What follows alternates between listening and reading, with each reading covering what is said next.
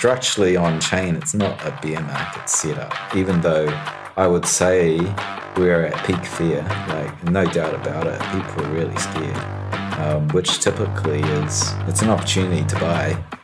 Hello there, how are you all doing? Welcome to the What Bitcoin Did podcast, which is brought to you by Gemini, the only place I am using for buying Bitcoin. I'm your host, Peter McCormack, and before we get into the interview today, I have a quick message from my show sponsors. This show is brought to you by Gemini, who I am now using exclusively for buying and selling Bitcoin. And you know what? We're coming up to a year and I've still not sold a single sat through Gemini. I am only buying Bitcoin. I am a hodler. That's all I'm doing. Now, I have been using the Gemini app for buying the dips, but I've also set up my DCA with twice monthly buys of Bitcoin. And I'm yet to see a better or easier interface for buying Bitcoin. With a streamlined trading view, you have access to all the tools you need to understand Bitcoin and start investing, all through one clear, attractive interface and Gemini are running a special offer for listeners of what Bitcoin did. All you need to do is head over to gemini.com forward slash WBD, and new customers will get $20 in Bitcoin when they trade $100 or more on Gemini. Now, if you want to find out more, please do head over to gemini.com forward slash WBD. That is G E M I N I dot com forward slash WBD. Next up, we have my new sponsor to the show, which is Level, a company finally delivering on the promise of a Bitcoin bank. Yes, a bank on your phone where you can deposit, spend, and hold Bitcoin. And you can also do this alongside a traditional dollar checking account. You can deposit your payroll into your account as a US user, and you can even spend your Bitcoin from your account via your MasterCard debit card. I have been testing it out. I've been playing with the app, and it is everything I've ever wanted from personal banking and there's so many more updates coming. They've got some big updates coming in February, so keep an eye out for that. Now, if you do want to find out more, if you want to go and check it out, please head over to Level, which is lvl.co, or search for Level, which is LVL, in the Google or Apple app stores. Also, we have sportsbet.io, the very best place for online gaming because they're badasses and they accept Bitcoin. Now we are well into the football season, and you know what? Things are going all right. It's been pretty good season so far for Liverpool. Tottenham struggling as ever we always like it that way. Now, if you are interested in football, if you do want to make a bet and if you want to use your Bitcoin, then sportsbet.io is the place to go.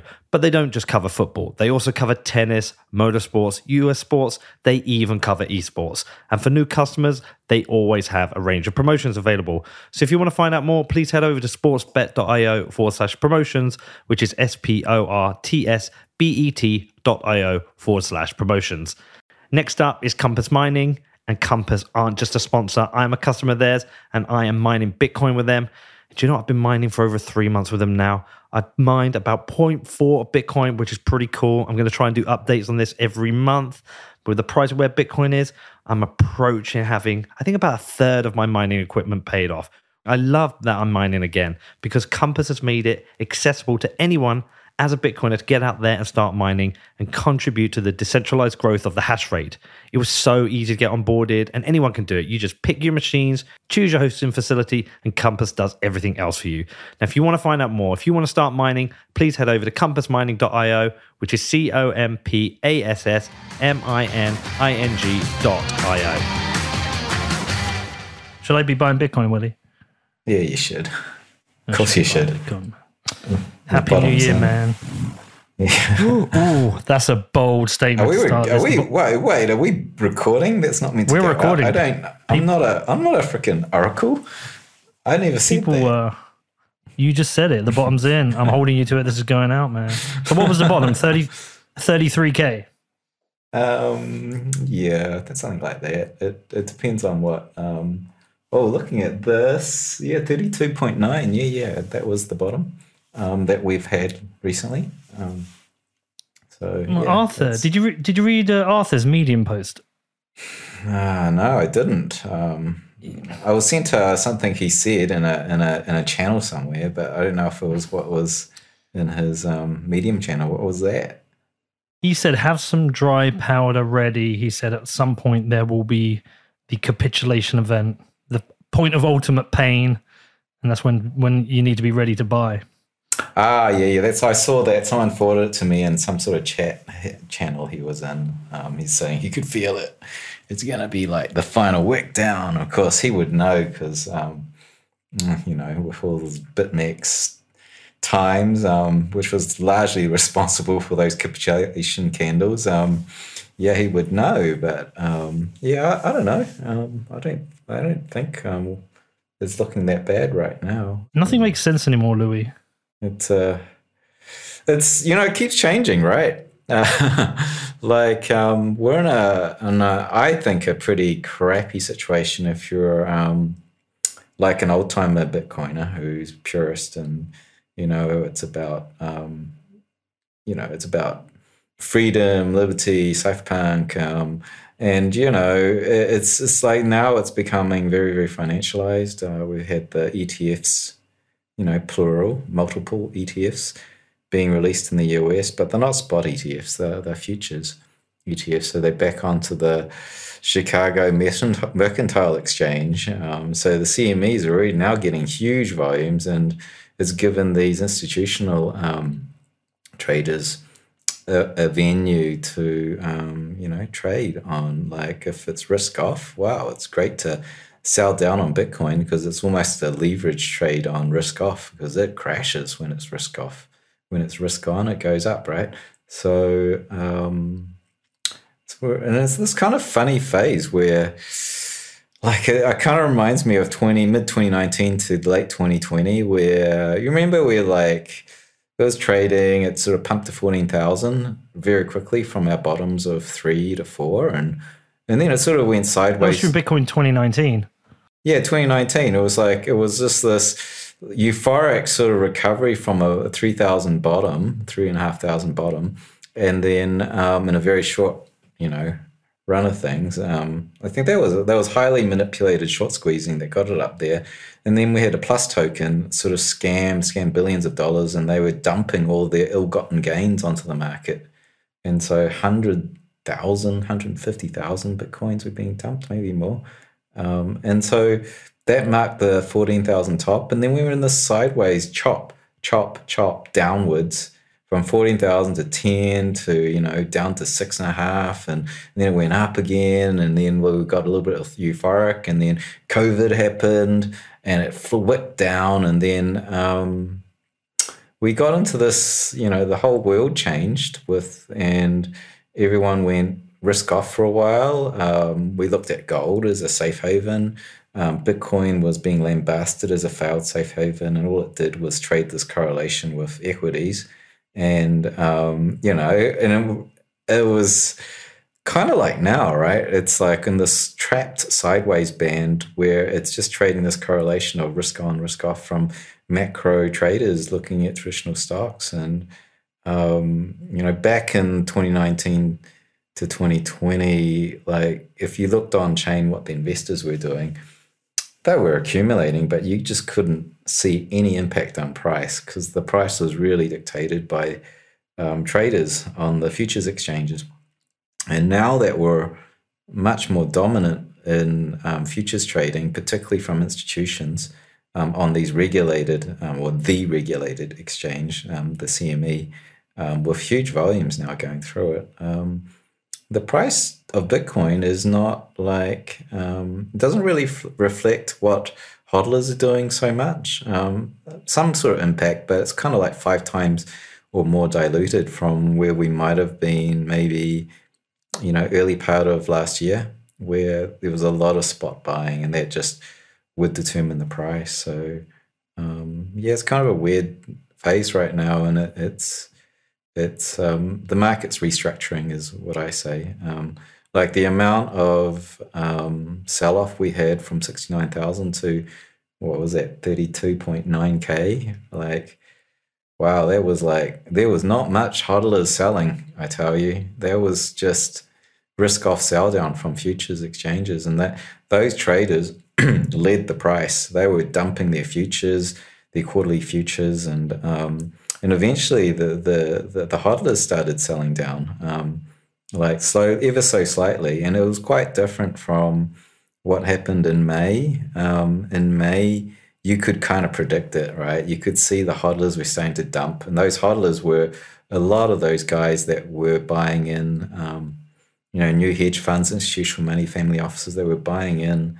Um, from that breakout from 20,000 all the way up to 50, 50 to 60,000. Like there was a huge amount of buying that was underlyingly, um, you know, spot buying, taking those coins off the exchanges, putting into cold storage for long term investment. And um, it seems like a lot of those guys sold off and dumped in May. Um, and you could see that coming. But here, very little people sold. It was a very gradual slide down on on chain demand. And yet the price was sliding and kept sliding. And it was led by the futures, um, which was different from what we normally see, which is the you know the on chain demand supply tends to lead um, the price action. Mm. So it's one of these weird times. You know, I'm kind of interested to see what you know what the structure sort of looks like and how the dynamics work between all the different participants now that we've got futures ETFs here and um, you basically saying like the financialization of Bitcoin into the mainstream has essentially changed the the structure of the market? Oh yeah, totally. Like the way that the price is behaving right now is so different from where it was, um, you know, in the first half of last year. Um, and and yeah, it's it's changed so many times though. You know, that this is like, I I feel like it's like you know coming out of the thirty thousand bottom that was like sort of June July. Um, that rally was quite different um, from others, and I think that was a transition where, you know, in that rally upwards, that was when um, the spot, uh, sorry, the futures ETF started to go live. Um, so now, this is just as my view on it, just seeing how the price is being impacted by um, in relation to what the futures are doing. Um, just looking at the two different movements, and the, the, it's like the weighting's gone towards the futures a lot more now. Um, and the only th- difference that's that I can account for it in between that time is um, the, the the the ETFs that went live in between that that time you know, from the last bottom to now. Are those uh, futures ETFs bad bad then for Bitcoin? Yep, I think so. Um, you do. We don't need them, right? You can buy Bitcoin. Retail can buy Bitcoin on Square Cash App, right? On on mm. Kraken, Gemini, Coinbase, you know, Binance, any any any exchange you can buy it on. Um, there's no need for an ETF. The only interface into, um, you know, like the the argument for ETFs is to to um, it's easy access for for um, effectively the stock traders, right? The um, you know, and you might say that might be like the older generation, Gen Xers, the Boomers that have you know they call up their brokers and and whatnot. But in reality, I think um, it's um, it's it's a very good instrument. This the futures ETF. Um, if you're an institutional trader because it's it's fully regulated. You can either trade the CME or you can trade the the equities. But if you're going to buy Bitcoin to hold, you'd be an idiot to buy the the the ETF that's currently structured, right? Because it's so expensive to hold it. Um, mm.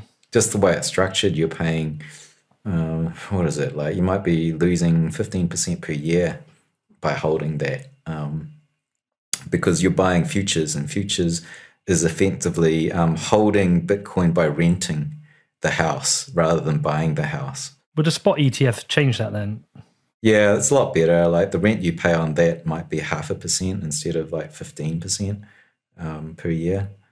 But would the spot ETF take volume away from the futures ETF because they've got an alternative and better product? Uh, I don't know if it would take much volume because it would attract the hodlers. You, you know, a spot ETF you would buy and you'd be comfortable holding that and paying your management fee of half a percent per year. Um, you know, like Grayscale, you pay, pay a management fee of what? An eye gouging two percent, which is highly ridiculous, um, given the size of that that instrument. Um, but then, if you're doing um, like a futures ETF instrument, you might be 10 it depends on how bullish the market is might be 10 15 even 20 sometimes it goes to 30% um, annualized to to hold that. Um, and so um, it's it's great if you're an institutional trader that's in for a three day trade or a one hour trade or a five minute trade because you don't care about the rent um, at that point. But um, if you're hodling that's critical. Um, you know, Bitcoin's got to now appreciate at you know 10, 20% per year just so that you break even um, versus holding Bitcoin through an ETF versus holding Bitcoin under cold storage yourself, right? So, Mm. um, so I mean, yeah, like, like it, it's the most expensive is a futures ETF. The next would be a spot ETF. Um, the next would be buying the underlying Bitcoin under a custodian solution. They might charge 20 bips, like 0.2% per year to hold it for you. And then finally, you, you can take the private keys under your own hands, which doesn't cost you anything. Um, Yeah. So, Willy, big question, man. Could we be going into a bear market? Could we be in a bear market? Uh, not um, if the past repeats, right? Every time we've seen long-term holders um, holding most of the coins, um, you know, it's it's structurally set up for it to run upwards. Um, bear markets happen when everyone who's holding the coins are noobs. Um, and when you say like long term versus noobs, it's basically how long are those those coins been um, aged in a wallet. So if you look across all the wallets on on the on the blockchain and and you go, look, let's what's how old are these coins before they move? How long have they been sitting in these wallets? You know, it goes through cycles, and these tight cycles where um, you know, most of the coins have been sitting there for more than five months. Um, it's a very strong setup, which is what we got now. It's at peak levels of um, these coins. The coins across um, all of the the network have been sitting there, most of them for more than um, five months, and people who do that, they've held on for five months. They're not selling. They're not selling at a loss.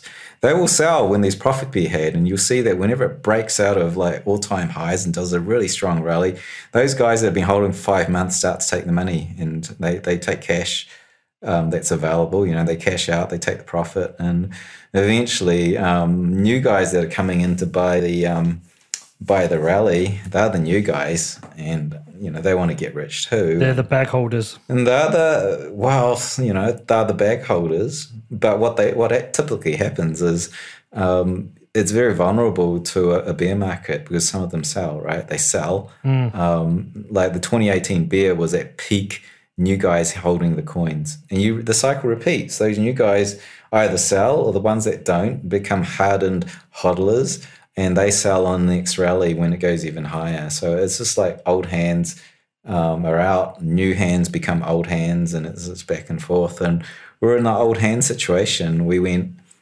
rallying from 30,000 to um, 69, and we did see a little bit of sell down from those five month old old holders, and they took some profit. And then as it sort of crashed down, like no, let's say slide, it wasn't a crash, it slid down, slid down they, you know, lo and behold, around about 40,000, um, low 40s, they just stopped selling. Um, they've stopped selling for actually a number of weeks now. And actually, they're, they're now like, you could say they're accumulating, or in other words, some of the new guys have sort of aged to the five month zone and they're becoming old hands.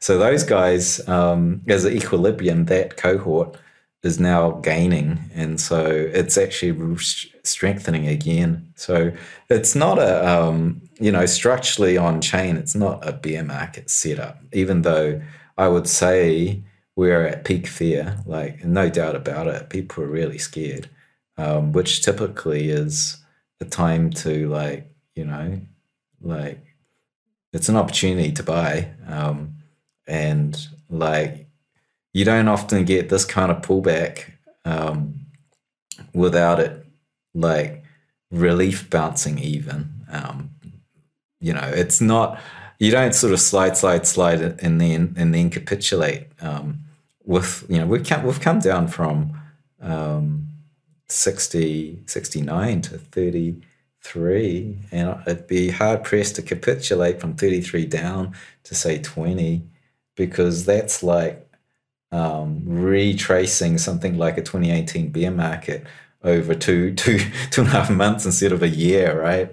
Mm. Um, so anyway, like structurally, it's very, very strong, and demand started to come back in. Um, the hodlers that were slightly being um, dis- dispirited by the the futures traders selling down have have um, stopped selling. They're rebounding now, and there's accumulation coming. The whales are now, um, and when I say whales, these are guys with more than a thousand bitcoins. So, so I term a lot of those guys as potentially institutional um, investors. They're they're starting to um, flick over to buying. Right, they they they peaked their selling in December. So you could say institutions were selling down in December, which is kind of a part of their normal cycle. They sell down, they redeploy in January. Looks like that started. Um, the whales are coming in. Um, the futures, um, you know, coming off the CME and ETF and, you know, all the other um, futures exchanges. But I primarily think that the CME and this futures ETFs drives a lot of this now. Um, that demand started to come in. It started to come in a few days ago. Mm. So um, yeah, like most of this week, demand started to come in, and for weeks on end, it was just toxic. There was just no demand. It was like um, divestment, divestment, divestment. Um, so like it's it seems pretty um, cheap right now. Um, Takes me back to the uh, the Dan Held super cycle thing. We talked about that last time, and one of the things he talked about is that you know one of the things that might be is that cycles are lengthening. So rather than having you know what we expected was a run up at the end of the year, cash out in January, pay the taxes, and then uh, a bear market uh, for the next two and a half years and go again. It feels like this whole cycle could be one that's lengthening and perhaps it's you know the the bull market itself, which is normally about a year, is perhaps maybe two two and a half years, and then a longer bear market afterwards. You know, I don't know what the super cycle means because I haven't actually read his article. Someone told me I have got the wrong idea about his super cycle. It is actually based on price. Is it based on price? Something like that. We go. Well, he said the super cycle would would be if we didn't, I think, didn't drop below fifty percent on the drawdown, which is you know ish.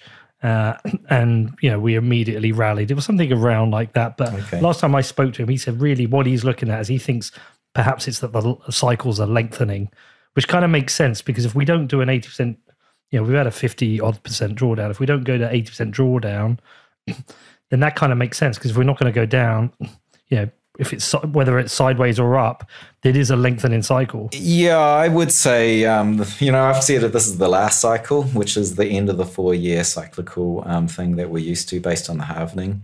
Um, and now we're in for shortened cycles, just to be contrarian.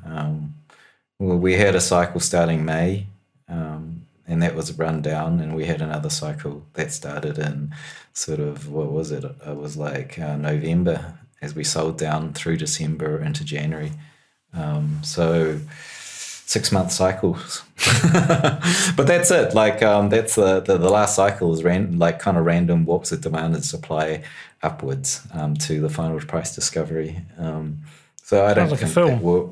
I don't think The yeah, last cycle. The last cycle, right? Yeah. The last cycle. Yeah, I mean it's it's just basic um, demand supply dynamics between all the the industry right now is much more complex, and it's not governed by just the miners who are the only supply side. Um, you know, you've got a lot of supply side. The, the futures ETF is supply side. Like you're holding the ETF, well, you're paying rent, and that's that's that's earned by the landlord of the ETF, and that's being dumped on the market. That's supply side.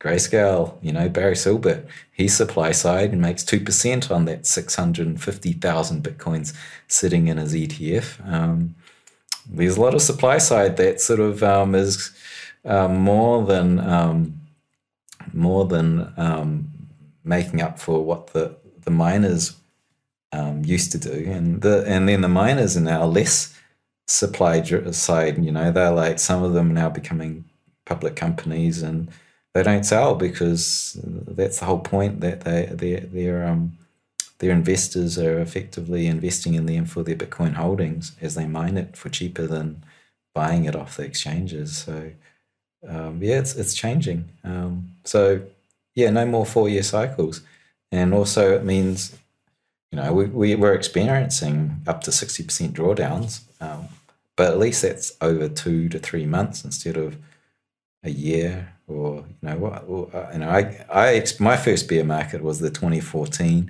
bear market and that was the longest in Bitcoin's history. You know that was like nuclear winter. It was so, so long for that to be over.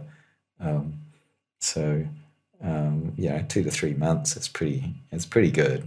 Is it making making your job? Must be making your job a lot harder then. Yeah, it, it is right. Like, well, I do on-chain predominantly, but really, I've really now have to just do much more work on um, what's happening on derivative markets. Um, and that that's starting to that's that's always been good for short term and you know breeding when these crazy wicks are going to happen and uh, but now like what we've just seen is a very long term move that's been two and a half months that was driven by derivatives coming from you know like these longer term swing traders which i think are institutional um, you know buying these these quarterly contracts that expire in six months and the yeah, it's it's definitely a different dynamic. Um, lot you can't just be blind and just blind to like um, the derivative markets and all the other parts of the ecosystem. Um, you know, options, and that's another area as well. So um, it, it's just you've got to take into account all of it. Now it's so macro focused, so there's more of that. Um, yeah, it's it's a lot it's a lot more tricky. But this is what you expect when a market matures. Um, um, it's like it's yeah, it's just it's it's like very difficult to get an edge on say an equity market where it's matured over hundred and something years, maybe two hundred years. Um, like like I was just talking to a like a traditional TradFi quant firm, and you know like we were all talking last year about this time about the cash and carry trade. Remember, Plan B was talking about it, how you can get a good 15, 20, 25% yield off Bitcoin. But if you buy Bitcoin, you can get that amount of yield from it. Even if you don't want Bitcoin, you can buy it, you sell the futures, and you can get that yield on USD. Um, and like that trade doesn't work in traditional markets. It's it's like it's been it's been pushed down to nothingness. And like that's happening in bitcoin too right? We we used to get some pretty phenomenal yields. Um, like some some of the really good quant firms were doing maybe um, getting up to 80 to 100% annualized um, over the first half of um, last year and since say mid mid midway through this year, that stuff's collapsed down to maybe forty percent. Um, so it's halved, and you can see the correlations between a lot of different instruments getting tighter as the inefficiency being inefficiency is being sucked out of the market. So I think that that trade, which everyone was excited about, um, I mean, Preston Pysh was saying, yeah, that's like a that's going to be a really big um, sort of black hole to drive capital in. I mean, that that kind of stuff is starting to, you know, um, get more and more efficient. Eventually, it'll be not worth doing. Um, it'll be very only the best people can make money off that. Makes it uh, super tricky for new people coming in, and I I think even more so than ever. It's like if you're coming in now, don't try and be a trader in this because it's a tricky market to trade. It's I think there's more evidence now for new people coming into DCN hodl and just like ride this out. You know, but my advice, Willy, is always like, listen, every every Bitcoin you buy or all the sets you buy, you should be thinking about holding them for a minimum of four years and not thinking about the price because it's so easy now to come in and the price drop or the price go up and have no idea where we're going. And yeah, even that statement, it's like it was based on an old dynamic where we were a four year yeah. cycle, you'd be in the bull again. Whereas that, I don't think that holds true anymore. But yeah, certainly long term is the way because if you're holding, you're immune to being squeezed out of the trade. Um, but you know, like this is one of the. I mean, this is a Bitcoin channel, um, and of course we hate altcoins. But like, um, you don't hate channel, altcoins. I don't, but I'm saying this channel is generally. Um, the the thing is with altcoins is that they're very easy to trade because they're not efficient right? And so they they obey technicals very very well. Um, and once it's rallying, it, those things can go to the moon because there's no real um, well-developed futures market take the heat out of the market. So they'll go fully exponential and they'll fully collapse like Bitcoin used to do before futures um, futures instruments. So, and then uh, if you're an NFT trader, well, hell, it's like going back uh, maybe like seven years in trading Bitcoin because it's just like to the moon, right? So there's always new instruments, and I see a lot of the Gen Zs and the younger crew with um, somewhat maybe less capital. Um, if you want to like trade and do all that stuff, certainly um, these these altcoin markets are a good way to learn. Like, you know, I used to like when I was learning to trade on crypto, it was like it was Poloniex was the day, right? And they had all these markets, maybe 100, 120 markets. And right at the top was the Bitcoin um, USD pair, USDT pair, pair. And then below that, there was the um, Ethereum Bitcoin pair, I think. Um, yeah, it was like, and then below that was some big cap, but it would go all the way down to ranked 120 to some tiny little shitcoin. And um, and you could just it's the whole thing was a casino, right? The the big league was uh, ETH BTC, right? That was sophisticated trading, and then you could go all the way down to the little shitcoin penny penny coin type um, um, table and trade that, and you just know that like the big sharks aren't going to be bothered to try and win, you know, a tiny bit of capital on that because it's not liquid enough. There's not enough money at stake. So um, I think that still holds true now with like the like eight thousand altcoin markets. We no, was it? I don't know what it is. What does CoinGecko have? it's like, is it must be ten thousand. On Coin Market Cap now, Solana's had a Solana's been savaged from its oh, yeah. upper point. What's quite interesting is in in comparing the charts of these uh, shitcoins to Bitcoin, it's like um, they seem to like they they seem to have had just like one big spike, and then they're coming back down. They kind of looks very similar to, like you say, what Bitcoin used to be. Whereas Bitcoin's kind of gone, it went up, then it came down, then it went slightly higher, and it's come down again, but there's not like a complete correlation between them, but Solana's down to what 80 93 dollars from a top of what like 250 man if you go up that like from two dollars to 250 dollars in one year yeah you're gonna if you're gonna get like more than 100x in one year you've got to expect um, get you know that's not that big a retrace after you've done 100x right? But it, for the individual it depends when they get in. It's okay for the people who get in at two dollars. Yeah well like you know bitcoin was like that in 20 um 2012 2011 um do you remember the, the double pump and then it came back to and then like it was well even what $1200 to 150 um and then it did a 100 and um, 130x or something like that from 2015 to 2017. So, like Bitcoin's no different, but now it's very different, right? Because the difference between a, a, a shitcoin, like a tiny little shitcoin market, and um, and like Bitcoin, is that is effectively the ability for a trader to sell what they haven't got today um, from the future from these futures markets. So as it's rallying, I will, I can sell it. I can sell it. Um, and um, and so when you can't sell it, then there's no demand and supply. It's just demand with no one really wanting to sell, and the thing goes exponential, and you get this parabolic. Um, like like um, you know, I see parabolic Trav, who was well known back in that era to really call these parabolic curves, but it's pretty difficult now because mm. Bitcoin doesn't do parabolics; it does straight lines. Um, it's it was uh, these fundamental, um, you know, new instruments have come in to, you know, impact the demand and supply. So. Uh, yeah, we were. It's a different era, but if you're trading these little tiny low cap coins, um, it, it's kind of like the early days of Bitcoin.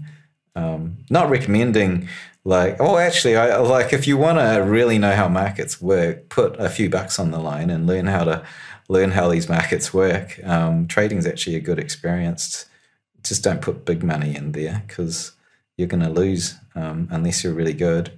Doggy coin looks rough, man. That peaked at where was it?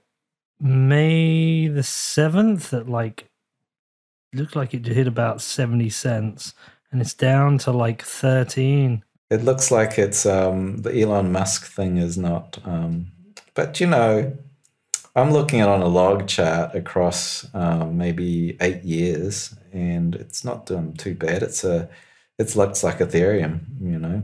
It's like, gosh, when I got into Bitcoin, like, um, well, yeah, it was like when it was worth, um, you know, 0.04 of a penny, and now it's worth 14 pennies or something like that. So yeah, but if they got it's again, it depends when you get in. I know it's like if you got in on the like on the Elon Musk shilling, then you would have been wrecked. Um, but I don't know. It's um, it's this interesting thing is like I, I think that like you know if you were to talk to family offices, you know they may ma- manage a hundred million dollars of you know high net worth family and and friends money. Um, you ask them what they're invested in, they'll say Bitcoin, Ethereum, and some of them will say a Solana. Um, they might, um, you know, quote you know Avalanche. They might quote some of the top twenty coins. And um, that tells me that um, Plan B stock to flow um, model isn't capturing the full situation. It's a very maximalist view on um, like Bitcoin, and that Bitcoin is the only cryptocurrency to get as exposure to a digital scarcity. And when in fact, um, Ethereum came along, and then now in this this kind of bull market since um, 2021. Um, you know, you've got Solana that's come in. Um, Cardano's really taken a lot. Um, Polkadot, Avalanche, all these other coins, and um, the people with money are deploying into it where they would have just bought Bitcoin when it was just Bitcoin.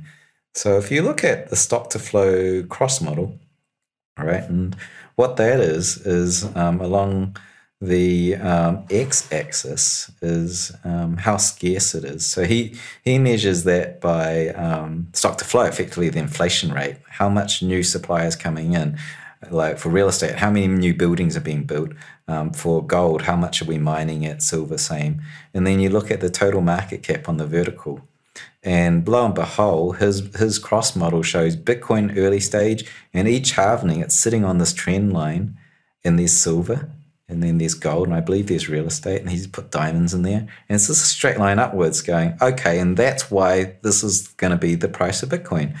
Um, but actually, the last two clusters for Bitcoin um, post the 20, I think, what was it, 2015 halvening, it started to deviate downwards. So did it the, the, the latest halvening we had in 2019. Um, it's even further deviated down. What happened in 2015?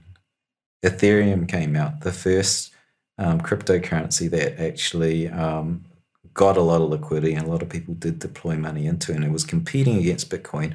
So money did come out of the Bitcoin um, bucket into the Ethereum bucket, or another way you could say it is the bucket is not Bitcoin or Ethereum. The bucket is called crypto assets, crypto properties, online, you know, digital property and now it's being split. So we suddenly had new flow coming in. Ethereum came in and increased the inflation rate of the entire bucket. And then now in 2019, we've had much bigger cap coins that have come in to compete. And you can see that deviation coming downwards. So I think stock to flow works. I just think that it's too maximalist in a viewpoint and that um, there are hedge funds and family offices and individuals that are deploying into this stuff and um, the vertical is not Bitcoin. It, it's crypto assets as a whole bucket. And I think if you correct for that, I think it'll be on the, that trend line. Um, some it's pretty hard to figure out what the flow is when they're not the same thing. You know, Bitcoin, Ethereum, they're, they're like or Solana, they're different things. So how do you judge the flow? But um, I think if you can do that, it would be right on the stock to flow trend line. Before we carry on with the interview, I do have a quick message from my show sponsors. This show is brought to you by BCB Group, who provide online business banking for companies in the Bitcoin industry. And yes, I am now a customer of BCB too. They heard about my difficulty with finding a bank, a reliable one that understands Bitcoin, and they reached out to me. So I've moved all my business banking across to BCB. And you know what? I could not be happier. It is so nice to finally be dealing with a bank which understands my business and understands Bitcoin and isn't putting hurdles in my way. BCB's clients include major exchanges, market makers, funds, and miners active in the UK and Europe, but they are now expanding globally. And they also have this amazing fiat network called BLINC, which facilitates instant free payments between BCB clients for all supported currencies. Now, listen, I know some of you have had some trouble with this. If you are looking for a banking provider who understands and supports Bitcoin companies rather than creating hurdles, then like me, you want to become a BCB customer. If you want to find out, then please head over to bcbgroup.com forward slash Peter, which is bcbgroup.com forward slash Peter. Next up, we've got Ledger, the world's most popular hardware wallet. Now, a hardware wallet allows you as a Bitcoiner to take custody of your Bitcoin. And I have been a Ledger customer since early 2017. It's over four years now, and I'm still using that same Nano S I bought back then. Ledger makes it easy for you to safely manage your Bitcoin using their Ledger Live software, which interfaces with your device. And you can even connect your Nano S to your Android phone to manage your Bitcoin on the go. If you want to find out more, please head over to ledger.com, which is L E D G E R.com. Next up is BlockFi. Now you can get up to $250 in Bitcoin when you join BlockFi. They've launched their BlockFi Rewards Visa Signature Card. And for people in the US who own or are interested in owning Bitcoin or stacking more sats, then the BlockFi Rewards credit card provides the easiest way for you to earn more Bitcoin because you get 1.5% back in Bitcoin on every purchase with no annual fee. It is the smartest way to stack sats with Bitcoin rewards and every purchase. But if you're interested in finding out more and you do want to take out that bonus, you want to get that $250 in Bitcoin, then please head over to blockfi.com forward slash Peter, which is B L O C K F I dot com forward slash Peter. Next up, it's Casa, the safest way to store your Bitcoin. Now, forgotten passwords, SIM swaps, phishing attacks, there are just too many ways to have your Bitcoin lost or stolen. But with Casa, you never have to worry about your Bitcoin again because with a Casa multi sig wallet, you get to take custody of your Bitcoin, but you only move Bitcoin by signing transactions from multiple wallets, ones which you get to distribute into different locations. And this is going to protect you from a range of mistakes, errors, and vulnerabilities. Now, if you want to find out more about this, I have been a customer for over a year. You can hit me up in my DMs or drop me an email. Happy to answer your questions. There is no better time to upgrade your Bitcoin security and get total peace of mind. You can find out more at keys.casa, which is K E Y S dot C A S A.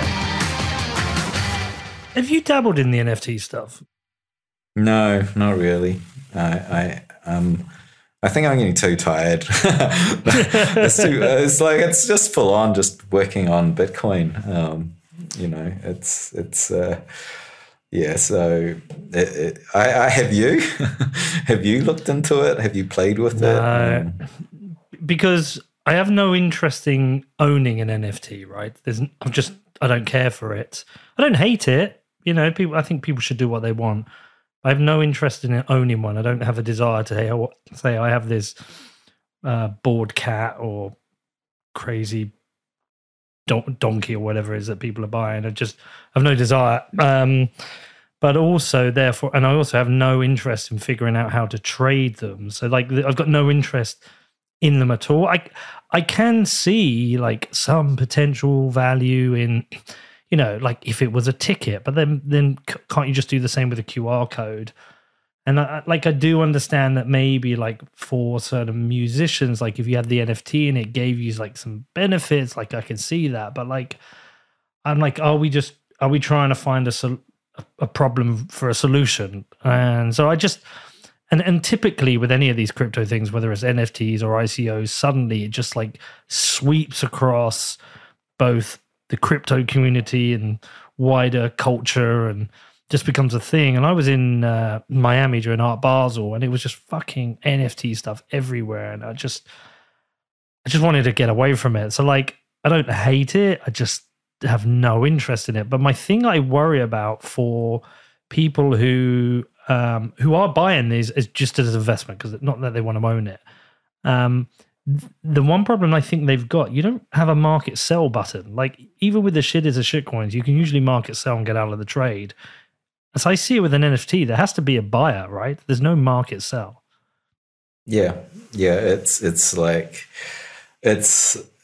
It, uh, I don't know. It's like um, I think it's got merit because we have an art world and people still value an art. Um, and um, I think it's showing that people do recognize that a claim or ownership on something that's even digital, just say, I'm the special person that has the only person that has brownie points because I have the claim on that, even though it's, you know, anyone can enjoy it um, at the same quality, you know.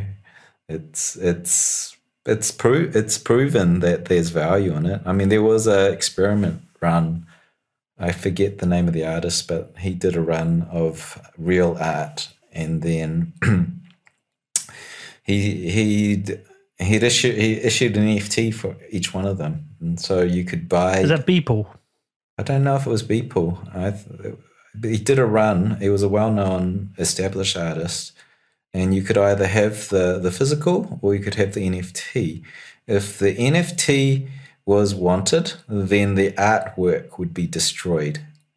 Um, and you get the NFT, vice versa, the NFT's burnt, and then you get the artwork.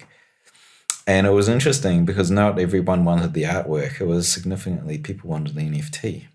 And so it was like there's an experiment that shows that it, they've it's proven now that that's a thing, right? Um, so um, uh, but I don't understand. I don't know how to trade it, and I'm like, well, I don't want to learn how to trade it right now. I'm too busy, and like I remember the learning curve of Bitcoin going down that rabbit hole. It's just like, I guess I had nothing else to do. That would be a fun um, rabbit hole to go down, right?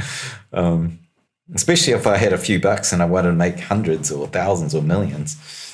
And I see the temptation, Willie. Like, I've got a football club now. I've got a squad of players. Can people buy the NFT of the players and like own the players NFT? And I, I, I I'm not going to do it. They're like the cons- consideration didn't even exist. But like in my head, I was trying to work through. Well, why would you? And I can see why people do it because it's a chance to I think exploit people to make money, and I and I expect this to happen through other football clubs. I expect it to happen with artists. They're not going away. I just imagine that it's going to be a, like a massive oversupply of these things, and we're going to get down the road, maybe four years down the line, the majority are going to be worth nothing, and there's going to be like, and maybe that's like the traditional art world. There's going to be a few big players who've done very well, like the Beeple, and I'm sure if like some other big mm-hmm. artists did it, but I can imagine it's like 99.9% of all the value created will go to 1% of the artists or something, and the rest will just Yeah. be like this long kind of line of useless, worthless shit.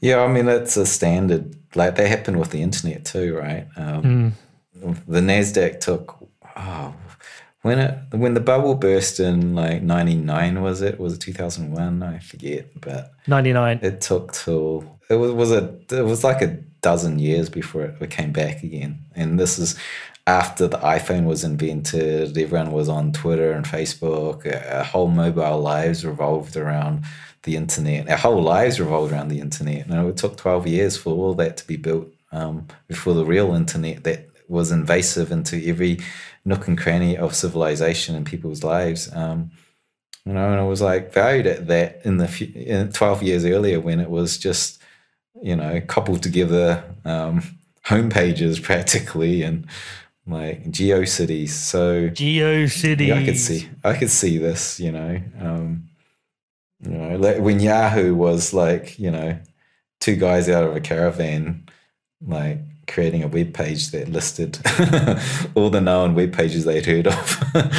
I mean, then that was when millions of dollars being poured in. The thing was valued at, Did you um, mention that? you know, close to like the Nasdaq, you know, you know, decades later, and so, you know, I, I think that's that's that's what we're looking at, right?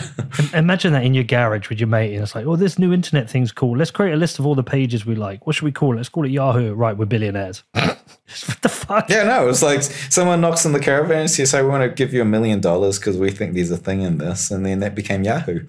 Um, and then all the finance guys said, "How do we value this shit?" You know, it was like, Yeah. how do you value something like this? Um, I mean, I don't think look like I, the ICO kind of died, right? It's not a thing anymore. It's a it's a poisoned word in some ways, and I know there's like similar things, and but the ICO is kind of like a poison word. It died, but I don't think NFTs will die. I just think the problem, the main problem I have with it, Willie, is like right now is a lot of this stuff. For those who don't understand the whole nature of the crypto industry, it all gets lumped in together. So if you're a Bitcoiner or you're an NFT person, you get lumped into the same, you know, get into the same bucket. I've had it with the people who are looking at my football club and they're like, they're they think I'm the same as the the people who try to buy a team by selling NFTs or the fan token people. I'm like, no, we're not. I care about sound money. you don't have to buy anything. We're not selling anything. You're not selling any token. We're not, you know. And sadly, we get lumped in it together, and they're like, I see them as two different things. And that whole Bitcoin not blockchain and that Bitcoin not crypto thing, it really stands out now. oh, yeah, you use well. That's I don't know. It's the, the whole the whole ecosystem is so diverse now. Um, You know, you you you could be in any. You know, I don't know. These must be like thousands of Telegram groups, all bef- before each coin, for one for each coin, and the culture behind each one is co- totally different. You know, you have the scientific guys, you have the pump and dump guys, you have the, you know, I mean, he's he's it's all sorts. It's all sorts. Every community is different, but the Maxi Bitcoin community is different from the Ethereum community to. So yeah, it's it's um yeah. I mean, I don't know what to say to that, but yeah, I see it. Um, and but you know, like look, I've got it in front of me now. These twelve thousand nine hundred coins, nine hundred and thirteen coins on CoinGecko. What's the last one? Oh well, there's the, the- there's there'll be a plural because a lot of them probably don't have a market price or something.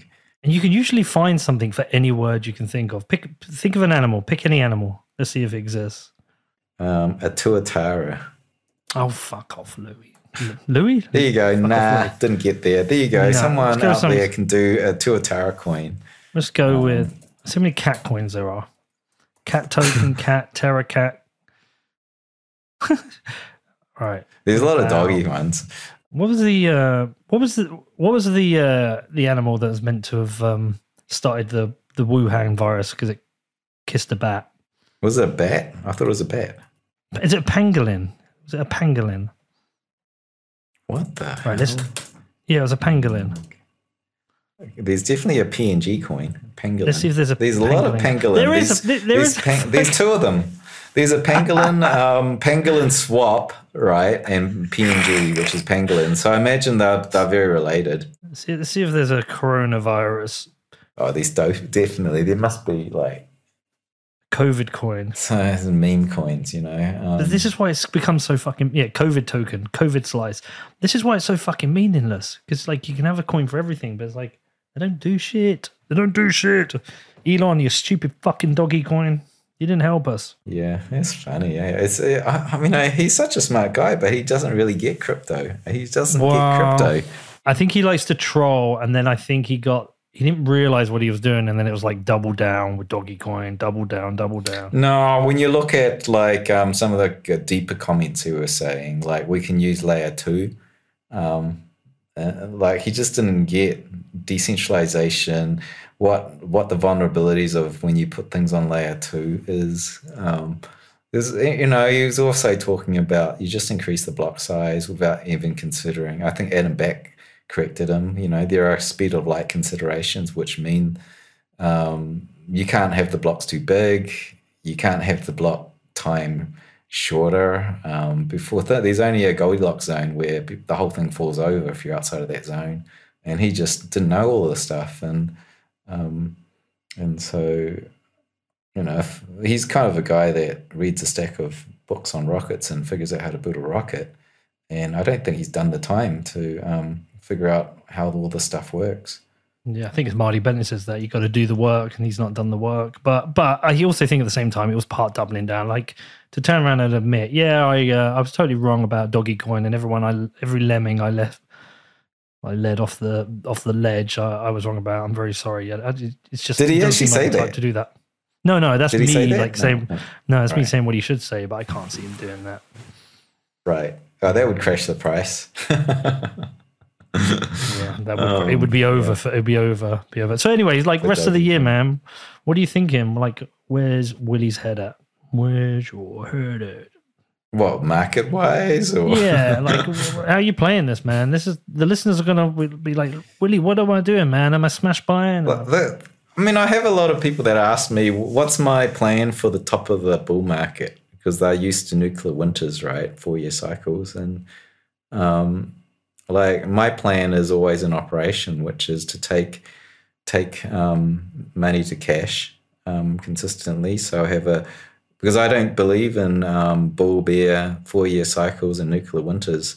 I think we're just doing more of the same. We've, this is the second time we've gone up and we've retraced more than 50%, and then we're going up, and they're just choppy. It's just choppy times. And so you don't want to be overexposed. You don't want to be all in. You don't want to be all in and then on leverage because when it pulls back 50%, you're going to be freaking out. And um, the, there's a thing about freaking out is um, the most tragic thing about freaking out is not the pain of freaking out, but the loss of your IQ. when when you're freaking out, you don't think straight and you do the stupidest things like sell the absolute bottom because now you've got to um, cover the pain you're under and not and the sleepless nights because you were overexposed. So um, so really, um, it's always like I've always got a chunk in cash, even though Maxi's, you know, like us. I'm also could, could consider myself a Maxi when I talk about Bitcoin as a, a monetary standard, but us Maxis like to think all in and never hold that dirty sinking fiat. But I'm like, I'm just practical. It's like. I, I I'm gonna have this percent. I think it's like well, my minimum is always have ten percent in cash, um, and that ten percent in cash, I know that like that's self preservation of my um, ability to think. right. So I, uh, that's my strategy is, is to have between 10 to 20. I probably want to ramp it even um, 20 to 30%, um, maybe even 40% in cash as we go into this year. Um, but I, I would say that um, it's because like cash you can we can currently yield on cash and we can we can beat the monetary dilution that the Fed's printing. Um, so like I'm looking for high yield on USD and honestly that's better than real estate um, real estate growth. Uh, so my thing is now to go like two liquid buckets. One is um, you know crypto, Bitcoin, predominantly. Um, actually, I, the only thing I hodl is Bitcoin, um, and then I have stable coins that are yielding, and then I have speculative this speculative thing called a exchange account which holds any number of shit coins and trades or leverage instruments um, and that's my exposure to the exotic stuff including altcoins my, if i ever buy ethereum i'm only buying it on the exchange um, maybe that's maybe that's wrong You're not no? cold storage it. I never cold storage uh, unless it's like um, I'm playing DeFi. You know, then you have to use, you know, that, that Ethereum network's going to, you know, take me to the cleaners every time I click some MetaMask wallet. It's you know, it's like you know, two you know, it's like two hundred dollars per per transaction. Doing some weird thing, So, like oh, sorry, some very interesting, innovative um, smart contract no, no, no. I mean it too. It's like it's cool experiments, but God, it's you got to be trading like a lot of money before you that gas fee is worth it compared to like doing something on the exchanges. So um, yeah, so that's that's how I, I'm playing it. I'm putting more into cash, sort of. Um, because I don't see us like being so cyclical and so easy to read these cycles. Like, um, who read the top? Who read sixty nine thousand? Said we're going to go to thirty two point nine um, two point nine in the next few months. We were going to Nobody, 100, right? dude. We were going to 100. I think it even surprised institutions who were responsible for the initial sell off, but then the whole thing went risk off even more. And then the people that were ready to step back and waited and like, whoa, whoa, right. So, yeah, like I think just as like uh, it's not, I'm not timing it as much, um, even though I time it in the exotic exchange basket. Um, I'm, I'm just like, yeah, up the cash, sit on yield. Um, and let's be honest, like, Bitcoin's not um, like doing a 2015 to 2017 ever again. That was 133x. Like the only way it's going to do that is the Armageddon, financial Armageddon, um, where you don't even care what the US dollar is worth because it's it's hyperinflated away. And I don't think that's going to happen. Um, so, um, yeah, I'm like, I'm thinking longer term. Like, here's my cash exposure. Here's my you know, investments in companies. Um, here's my house. Here's Bitcoin. Here's cash yield. And it's just sensible allocations. Sensible for me, it's probably a bit risk on for most people. Um, I'm well overexposed to tech and and um, and, and Bitcoin, um, but it's it's um, at least it's not 100% Bitcoin, um, and I do want to go more um, more uh, sort of balanced. So yeah, that's that's how I see it. Like if like I looked at the stock to flow uh, model, and the next four years, if it plays out and we're underperforming it, and I don't think it's going to hold um, because of this new flow coming in, that's about 100%, 110% annualized. And if you're in cash yield, you can get from 20 to 50% annualized. So US dollars got its place because if you're in cash yield, what's your maximum drawdown in any one month? It's positive. It's never a drawdown unless you get like unless your instrument is highly exotic and it breaks down. Like um, you're yielding off a DeFi network that's like on Ethereum that just completely got hacked or something. Um, but that's not what I'm talking about. Um, so yeah, like it's we're coming to a point where Bitcoin's growth going from a $1 trillion asset class into 10 trillion, um, the rate at which it's going to go.